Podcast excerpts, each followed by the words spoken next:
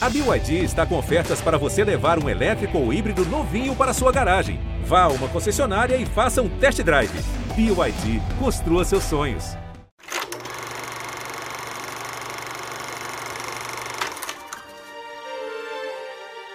Todos prontos?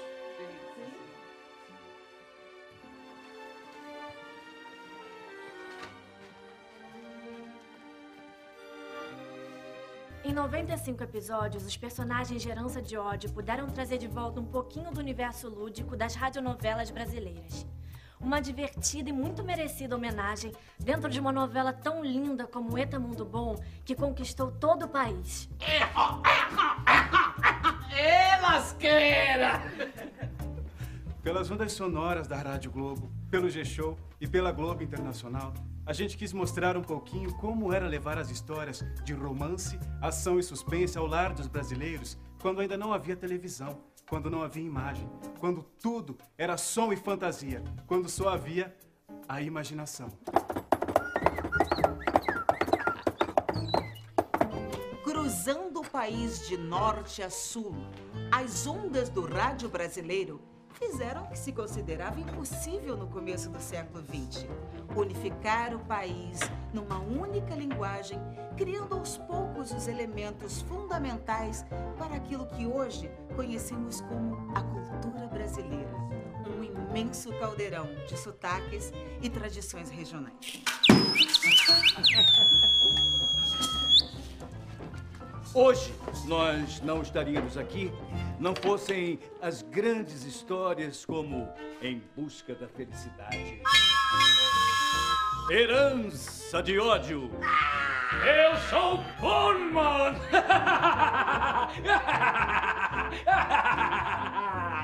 Fatalidade, Jerônimo, o Herói do Sertão,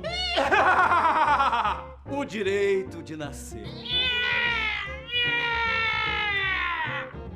Prestamos aqui esta homenagem a autores como Oduvaldo Vianna, Amaral Gurgel, Janete Claire, Dias Gomes, Mário Lago, entre tantos outros. Somos tantas gerações de atores talentosos na televisão brasileira que devemos isso ao trabalho e esforço de artistas como Rodolfo e Lourdes Maier, Zezé Fonseca, Henriqueta Brieba, Brandão Filho e ao nosso maior ator da radionovela, o nosso eterno bem-amado, Paulo Gracindo. Sem eles, nós não estaríamos aqui hoje. As rádios trabalhavam com profissionais que davam um duro danado para fazer o ouvinte imaginar cenas como lutas de espada, queda de cavalo, trem chegando, trem partindo, beijos românticos. E tudo isso usando instrumentos que, na maior parte das vezes, era criado pelos próprios contrarregras e sonoplastas.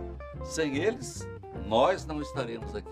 Eu não estaria aqui. Nenhum de nós viveu a era das radionovelas. Eu ainda era garota quando as radionovelas já estavam acabando. E é impressionante como hoje elas encontram um lugar tão especial no coração do público. É uma sensação esquisita, mas muito bonita também. É como se a gente sentisse saudade de alguma coisa que não vivemos. É, mas nós vamos sentir saudades de algo que de fato vivemos. Algo que está aqui, nesse cenário, nos nossos colegas e amigos, nos profissionais que se apaixonaram por contar as histórias de Herança de Ódio, usando a imaginação de quem nos ouvia e divertindo todas as pessoas que nos assistiam com nossas brincadeiras, nossas trapalhadas. Enfim, essa é uma saudade que já é real.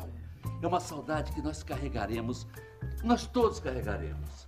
A saudade e a lembrança de um trabalho tão bonito, feito com tanto amor. E assim termina essa grande história. Com o amor prevalecendo sobre o rancor, com o bem vencendo o mal. Caros ouvintes, o sabonete Amor Paulista, o mais elegante aroma do Brasil, orgulhosamente apresentou Herança de Ódio, inspirada na obra de Oduvaldo Vianna e escrita por Otávio Martins, com supervisão de Valsir Carrasco. O drama de um homem que defendeu a sua família em nome da honra. Muito obrigado pelo seu carinho e por sua audiência.